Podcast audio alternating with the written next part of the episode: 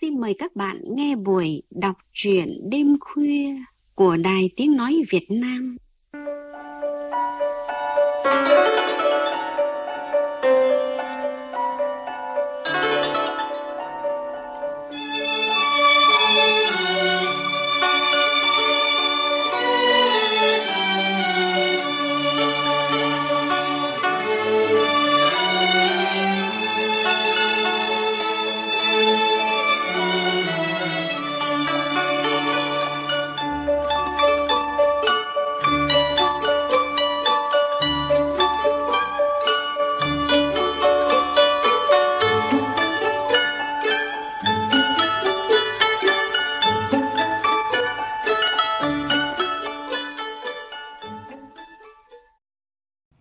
Quý vị và các bạn thân mến, Dương Giao Linh, tên thật là Vũ Thị Quỳnh Giao, quê ở Tứ Kỳ, Hải Dương, nhưng hiện tại đang sinh sống tại Quảng Yên, Quảng Ninh.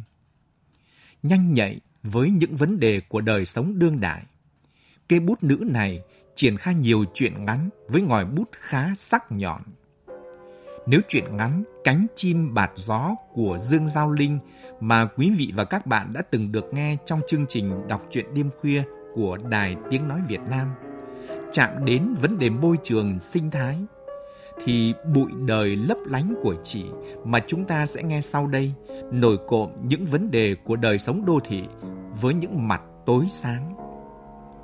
Giọng đọc Hồng Huệ sẽ gửi tới quý vị và các bạn chuyện ngắn này.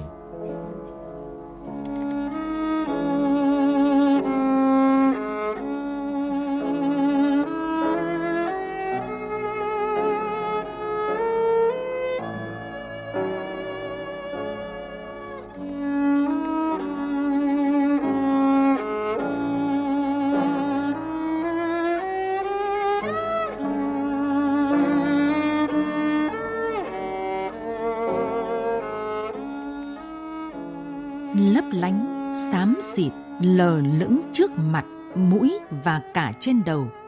Cứ mở cửa ra là thấy, phơi mình trong ánh nắng xuyên qua từ trăm ngàn khe hở. Cảm giác như một lũ côn trùng ùa vào mũi miệng. Cổ họng rát khô sau một cơn ngủ dài. Thèm một cốc nước lọc. Với ca trên mặt tủ, những ngón tay vệt những đường cong như những con sun trườn tới nuốt ừng ực cả nước, cả bụi. Ho khan một tiếng, nhưng cổ họng vẫn không thoát khỏi cảm giác sặc sụa. Rũ chiếc áo sơ mi đút trong vali đã sờn ly khóa dưới gậm giường. Sỏ vội đôi giày đen trong hộc tủ, lại tiếp tục lao vào bụi. Ra trường hai năm, lật đật với đủ thứ chẳng thể gọi được là công việc, nhờ có người bạn từ tuổi nhỏ của bố làm to trên thành phố về chơi biết tôi tốt nghiệp ngành mà trong cơ quan ông cũng đang cần vậy. Thế là ông nhận lời giúp. Bố mẹ bán mảnh vườn trước nhà, thêm mấy lứa lợn xuất chuồng mẹ để dành tiền gói trong bọc vải dắt trên kẽ ngói, vừa đủ để tôi trở thành nhân viên văn phòng. Công việc chính của tôi là cả ngày căng mắt với màn hình vi tính để soạn thảo giấy tờ. Tưởng như sạch sẽ, nhưng không phải trong căn phòng vài mét vuông, máy lạnh chạy vo vo là một đống công văn xếp ngổn ngang. Mấy chiếc tủ gỗ cũ kê sát tường cũng để lưu trữ công văn sặc mùi ẩm mốc. Ở đó, đám mọt lồm ngồm trên cánh, đu ra bàn, túa dưới sàn nhà. Chúng bò cả lên áo, lên tóc tôi. Tôi lấy chổi khua chúng ra khỏi phòng, dùng thuốc xịt. Một mớ đen ngòm trộn với bụn nằm trong thùng rác lũ mọt ám ảnh đến nỗi, trong giấc mơ, tôi thấy chúng bò từ thùng rác lên mặt, lên khắp người, nhung nhúc. Những chiếc cánh nhỏ xíu lờn lợt trên những sợi lông tay, lông chân. Chúng ghi lấy tôi, thi nhau cắn, dùi tôi như những tập giấy cũ, để lại những lỗ li ti trên khắp da thịt lũ mọt ám ảnh như ký ức tuổi thơ khi tôi chứng kiến những lần bố quấn tóc mẹ vào cột nhà tới tối mịt. Tôi ôm mặt ngồi trong góc bếp, nhìn những sợi tóc của mẹ rụng rời, bện chặt vào cây cột bóng nhẫy. Rúm gió trong chiếc áo sơ mi màu cỏ úa. tôi tới trường với quyển vở lem nhem vết than bùn. Than đã bện vào cuộc đời tôi, chúng lấp lánh, đen nhức nhối thành khối và đỏ rát. Tôi học, học chỉ để rời xa cái làng quê với những vết thương tuổi thơ như dao cứa.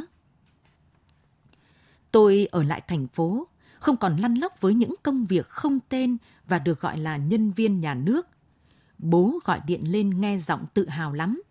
Tôi lặng yên mặc cho bố mẹ tưởng tượng về cuộc sống của thằng con trai học hành giỏi giang.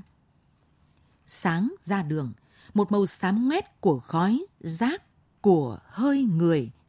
Đường tắc nghẹt. Cả đoàn người giết lại với nhau, không ai chịu tắt máy. Nghĩa là chỉ chờ hơn nhau có một tích tắc thôi để nhoi, để vượt lên phía trước, dù biết chắc cũng chẳng thể đến được nơi đúng giờ. Tôi, một thằng con trai tỉnh lẻ, trong đầu luôn mặc định mình phải vượt lên trước, dù là vượt bụi. Ừ, thắng được một thứ cũng vui, đời mà. Thành phố không thể gọi là sôi động, nhưng cũng không thể được coi là bình yên. Đầu đầu cũng đầy tiếng ồn và bụi ám. Từ ô cửa nhìn ra, mọi thứ một màu xám ngoét. Tôi lấp ngày nghỉ, tránh ồn ào bụi bặm trong quán cà phê, nép mình bên gốc cây phượng già tán lá biến sắc vì bụi.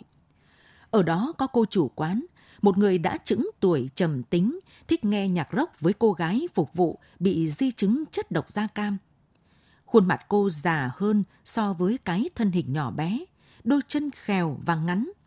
Mỗi lần cô di chuyển, cả người như nảy lên theo từng bước đi dáng đi ấy làm tôi nghĩ tới hình ảnh con chim sâu. Giữa những tàng bụi vương trên mặt bàn, những âm thanh va đập vào cửa kính, những con người lặng im với điện thoại, thuốc lá trong tay, tôi lại nhớ về cái làng quê san lắc, về Huyên. Cơn mưa bất chợt ảo tới khi chúng tôi nhặt mảnh vỏ thông, Tôi cởi chiếc áo trắng của mình ra để che cái bao đựng lưng lửng vỏ. Huyên nhường chiếc nón trên đầu em cho tôi. Chiếc nón trong cơn mưa có lẽ là kỷ niệm tuổi thơ đẹp nhất của tôi. Mẹ tôi không hay đội nón, bà đội khăn che kín mặt, chỉ hở chọn hai con mắt hõm sâu và luôn ngầu đỏ. Mẹ không hay nói chuyện với ai, kể cả tôi. Ngoài khi có việc cần sai bảo, Huyên khác xa với hình ảnh mẹ. Tuổi thơ tôi chỉ dịu lại khi nghĩ về em, về những lần chúng tôi kéo lê chiếc bao vào khắp đồi thông, nhặt nhạnh những mảnh vỏ về hun bếp qua mùa mưa dầm gió bấc. Những lần Huyên kể cho tôi nghe một vài câu chuyện ma mà em được nghe từ bà. Chúng tôi bên nhau, thân tới mức tưởng mỗi người là nước uống của nhau – tôi đã định gắn bó với cái mảnh đất nghèo không đi đâu hết nếu thứ tôi phải đánh đổi là Huyên. Nhưng em đã làm tim tôi nhức buốt khi quyết định lấy chồng sau đêm chúng tôi trốn trong căn gác xếp tối và ẩm vì thiếu ánh mặt trời. Dịu ngọt, đớn đau, em bảo. Anh học thế rồi cả đời cũng nghèo, em thì chẳng thể chịu khổ được. Tha lỗi cho em tôi chỉ được cứu thoát bằng sự cố giữ sĩ diện của bố tôi, một ông công chức thất thế với thời cuộc về hưu non. Trước khi hạ quyết tâm đưa thằng con trai duy nhất vào làm trong cơ quan nhà nước, ông tuyên bố, tiền ấy là tiền tôi cho anh vay, mỗi tháng anh phải gửi về nhà 3 triệu. Đêm kéo đến trong vài phút, bản nhạc vang lên trầm chậm, khác với trăm thứ âm thanh đang thi nhau hét lên phía ngoài cửa kính. Bụi không bay vào, bám dịt.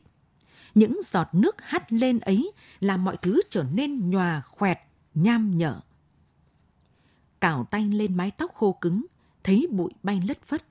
Dưới nền nhà, thay bằng thảm là bụi, bụi lật lờ, lấp lánh giữa những tia nắng hắt vào từ khe cửa gỗ ọp ẹp.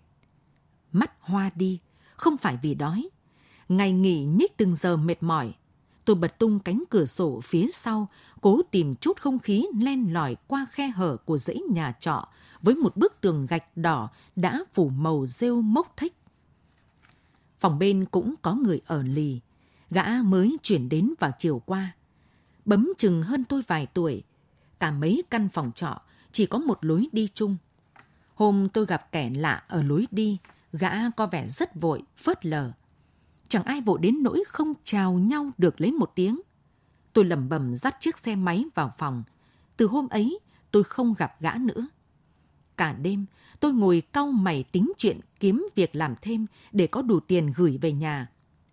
Bật máy vi tính gõ dòng địa chỉ tìm kiếm việc làm trong thành phố. Nhiều vô kể, nhưng việc làm nào nghe chừng cũng có vẻ bội bặm, mà tôi thì ghét bội, tắt máy, chấp nhận với cuộc sống hiện tại của mình một cách đầy khiên cưỡng. Tiếng xe máy rè rè trên lối đi, phòng bên bật sáng, ánh sáng hắt sang cả căn phòng tối đen của tôi. Tôi nằm im nghe những bước di chuyển chậm rãi từ phía bên kia. Tiếng xối nước ảo ảo, tiếng thì thầm. Hình như có một người nữa trong căn phòng ấy. Tiếng thẽ thọt yếu ớt, rơi ra từ một trái tim đang run rẩy. Giọng gã khá hơn, trầm và ấm. Tôi không thể làm cho lũ mọt ngừng kéo gỗ trên mái ngói để nghe những gì họ nói với nhau. Tiếng bước chân gõ đều đều qua cửa nhà, ánh đèn vụt tắt, chỉ còn tiếng lũ mọt cọt kẹt trêu ngươi. Trong sự cô đơn, dù chỉ là một tiếng người trong gió cũng làm ta bình thản lại. Tôi nhắm mắt cố du mình vào giấc ngủ.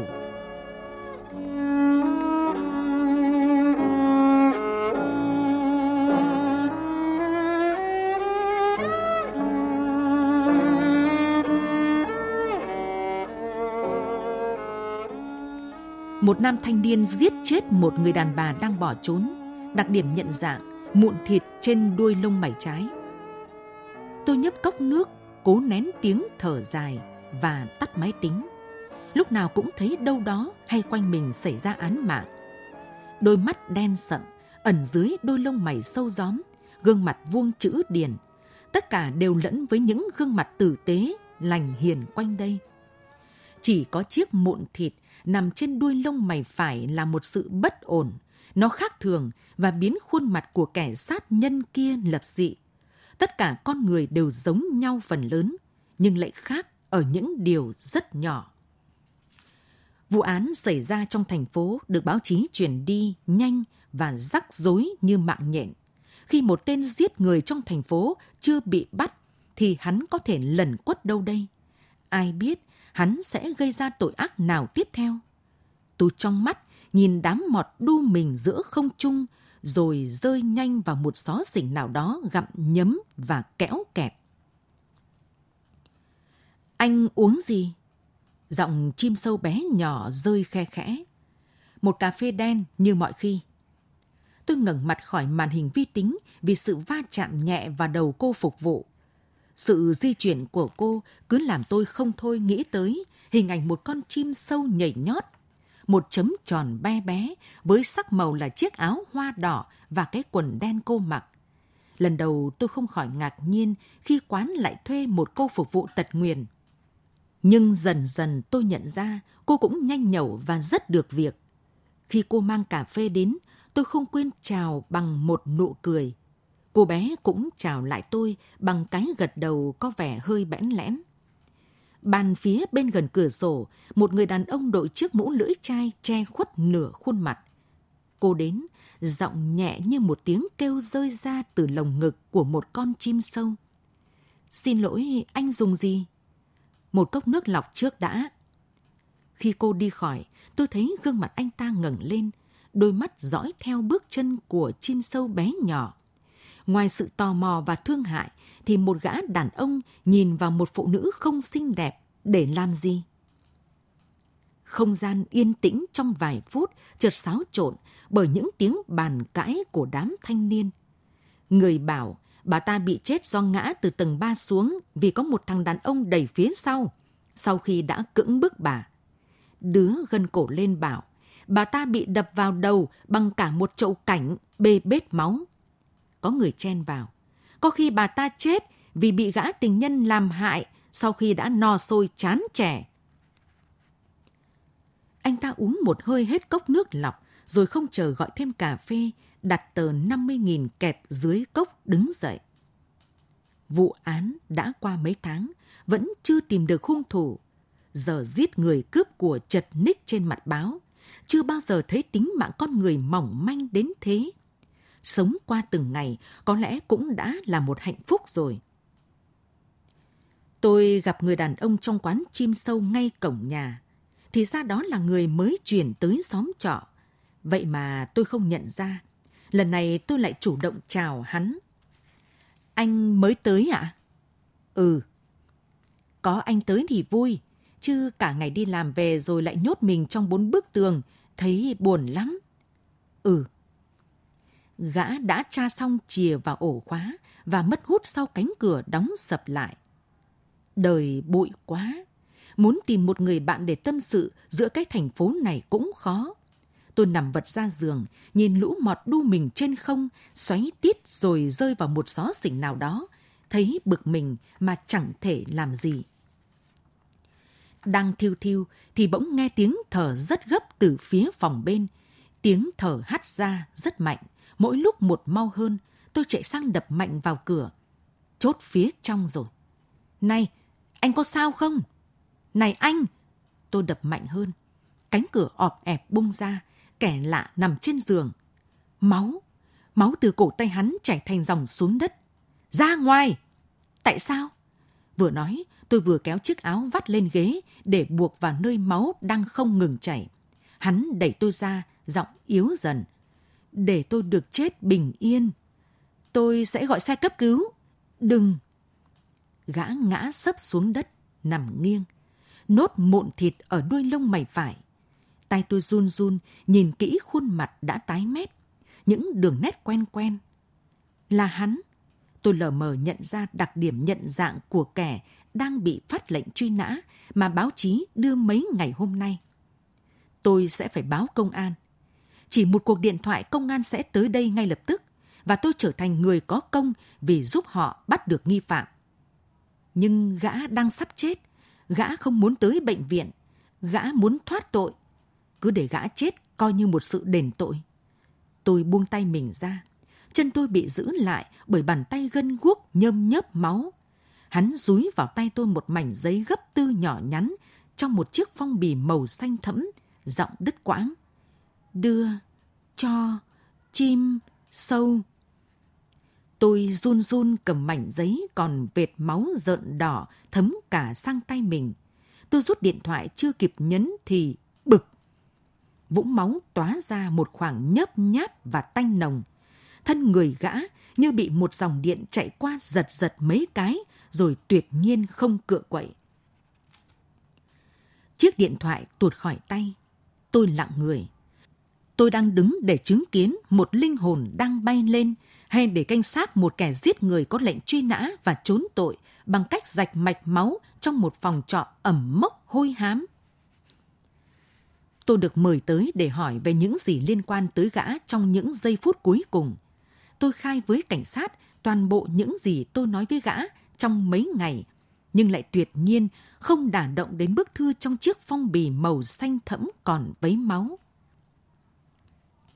Sau cái chết của gã, tôi chuyển nhà trọ. Tất nhiên, tôi vẫn mang theo lá thư trong chiếc phong bì màu xanh thẫm có những vệt máu đã sậm màu gã có mối quan hệ gì với cô gái bé nhỏ tật nguyền ấy. Tôi ghé quán chim sâu, nhưng tuyệt nhiên không thấy em. Chị chủ quán lặng nhìn tôi rất lâu, rồi bảo, chim sâu đã về quê từ mấy hôm trước. Tôi hỏi, em về có lâu không? Và bao giờ lên? Tôi nắm chiếc phong bì trong tay, vẫn còn cảm thấy mùi tanh nồng của máu, đầy âu lo và sợ sệt. Nó ám ảnh tôi về cái chết tức tưởi của gã. Nếu tôi không xuất hiện, chắc gã sẽ nằm im cho tới khi dòng máu trong cơ thể trào dần ra, từng chút, từng chút rồi cạn kiệt. Gã đã phải chết thêm một lần đau đớn bằng cái cắn lưỡi cuối cùng. Nhưng dù sao, đó cũng là cái giá mà gã phải trả cho tội ác của mình. Còn chim sâu, con người nhỏ bé tiểu tụy ấy còn có thể gây tội gì cho ai được. Tôi nhìn những con mọt bị mắc trong những chiếc mạng nhện trong góc tủ. ở bất cứ xó xỉnh nào, tồn tại những con côn trùng thì cũng sẽ tồn tại lưới để răng mắc chúng.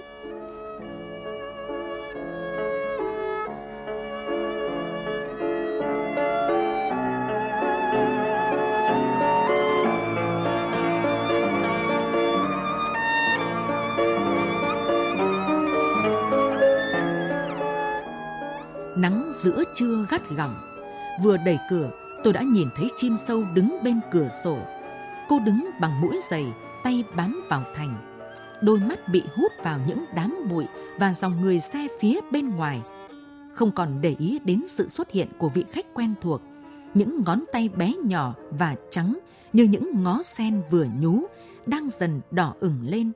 Mái tóc đen cứng và rối bị túm lại thành một nhúm bằng thun màu đỏ như đuôi chim. Tôi ngồi vào bàn, cố ý làm đổ chiếc cốc. Tiếng thủy tinh vỡ vụn trên nền gạch. Chim sâu giật mình quay lại, dương đôi mắt tròn xoe, ẩn dưới hàng lông mi quá dài nhưng lại không cong, quá đen nhưng lại không long lanh. Chậm rãi tiến lại chỗ tôi. Em cúi nhặt những mảnh thủy tinh trên nền gạch bằng sự tỉ mẩn và nhẫn nại những ngón tay non bật máu, nhưng tôi không nghe được một tiếng rên dù là nhỏ nhất từ lồng ngực bé nhỏ. Anh uống gì? Không, anh muốn gặp em. Thoáng chút bẽn lẽn.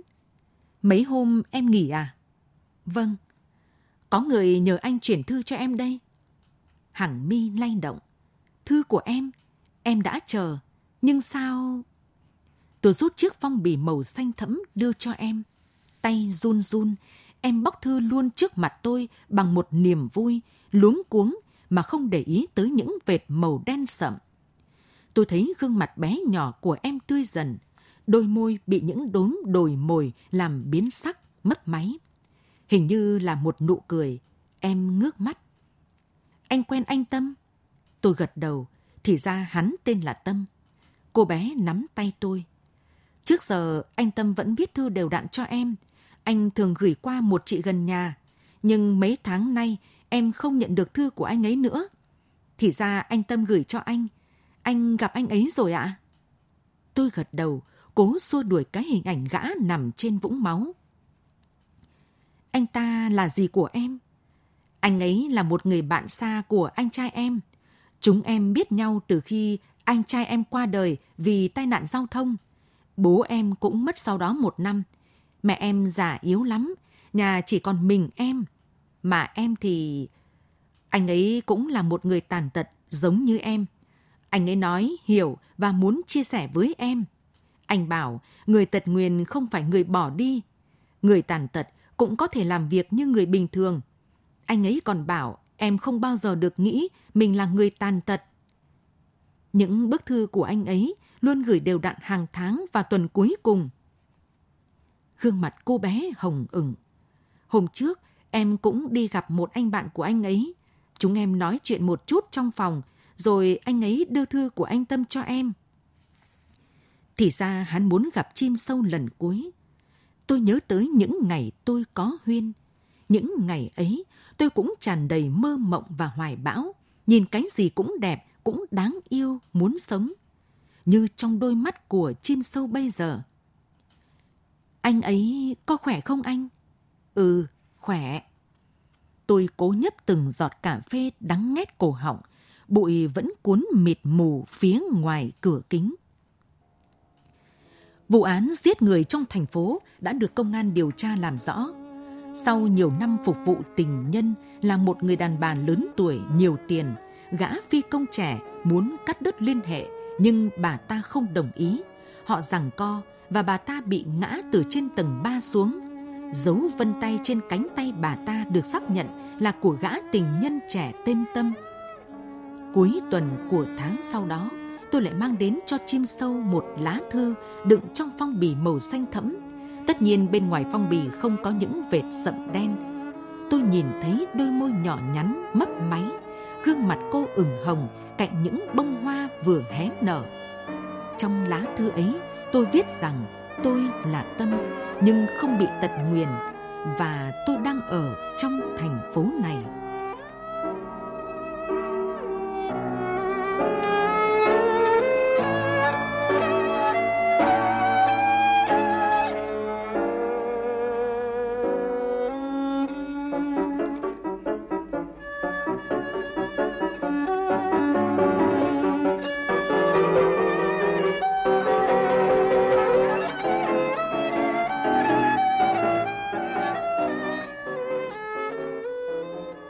Quý vị và các bạn vừa thưởng thức truyện ngắn Bụi đời lấp lánh của tác giả Dương Giao Linh.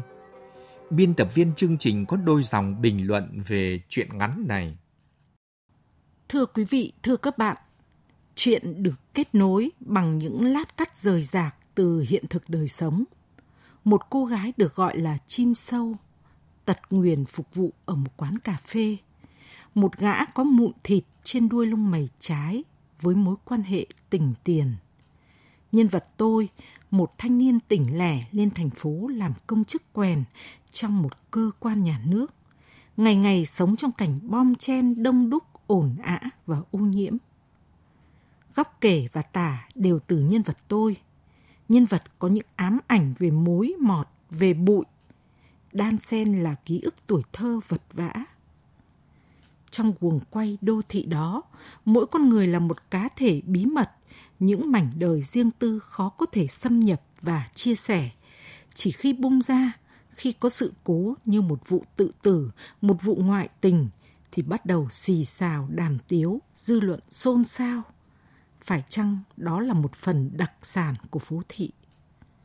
Sự rời rạc trong kết cấu dường như cũng là một chủ ý của người viết – nó tạo ra một không gian có phần uể oải, mệt mỏi, u ám, thiếu kết nối. Những mặt tốt xấu, thiện ác đan xen trong một đời sống đầy phức tạp và bi kịch. Những ý nghĩ, mong muốn đôi khi vấp phải hiện thực phũ phàng, những khó khăn phải đối diện khiến con người có hai ba bộ mặt, như gã có nốt mụn thịt vừa là kẻ sát nhân, vừa là thiên thần chấp cánh cho những mơ ước hoài bão thánh thiện. Hẳn là những dư chấn đô thị dội vào cảm xúc người viết, chắp lên những trang văn rằng xé, những phận đời đầy ám ảnh, vừa khao khát những điều tốt đẹp, vừa vấp phải những hiện thực trần trụi, vượt thoát hay ngã đổ phụ thuộc vào bản lĩnh, nhân cách của mỗi người.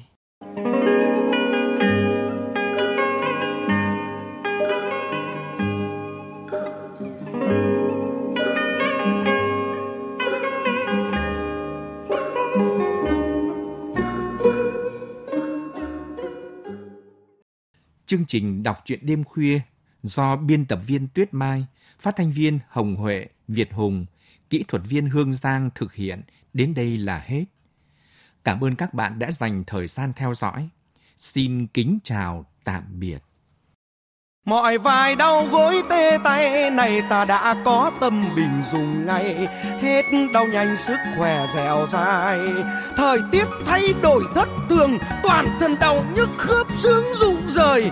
Đã có đầy tâm bình yêu thương. Giờ đây ta có tâm bình Có khớp, có gút, có tình, có tâm. Có tâm bình cuộc đời ấm êm. Hết đau xương khớp nụ cười sáng tươi. Tâm Bình viên khớp tuyệt vời, mua ngay về uống kịp thời đỡ luôn.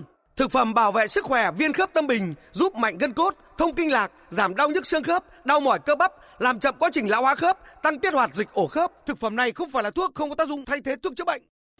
Này ông, sao mặt mày nhăn nhó chân tay sưng đỏ thế kia? Ôi, hôm qua vừa đi nhậu về, thế mà hôm nay chân sưng tướng lên đau quá không ạ? Ăn cho sướng cái miệng vào, giờ nó mới khổ. Thôi ông dùng thực phẩm bảo vệ sức khỏe viên gút tâm bình đi. Ừ. Năm ngoái tôi cũng bị gút đau bò ra, thế, thế mà uống viên gút tâm bình ổn luôn. Ôi thế à? Nói cho tôi nghe xem nào. Thực phẩm bảo vệ sức khỏe viên gút tâm bình nhá, ừ. được làm từ thảo dược, vừa giảm được axit uric, vừa giảm sưng đau mà lại không có tác dụng phụ. Ôi Nhờ nó mà bây giờ tôi mới tỉnh tỉnh tinh thế này. Tốt quá. Thế thì tôi phải uống ngay viên gút tâm bình mới được. Cảm ơn ông nhá. Tâm Bình, mang cả tâm tình trong từng sản phẩm. Sản phẩm này không là thuốc, không thay thế thuốc chữa bệnh.